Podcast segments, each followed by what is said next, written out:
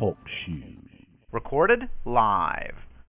Well, hi there, everyone. This is Judy. I am just here very quickly to let you know that there was a scheduling conflict this morning. So, Roberta and I did a recording for you yesterday afternoon.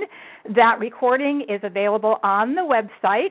For those of you who don't listen online and just dial in to listen to the live calls, just very quickly, you just need to go to talkshoe.com and in the right hand corner, if you don't have an account set up, that's okay. In the right hand corner on the search box, it says call ID.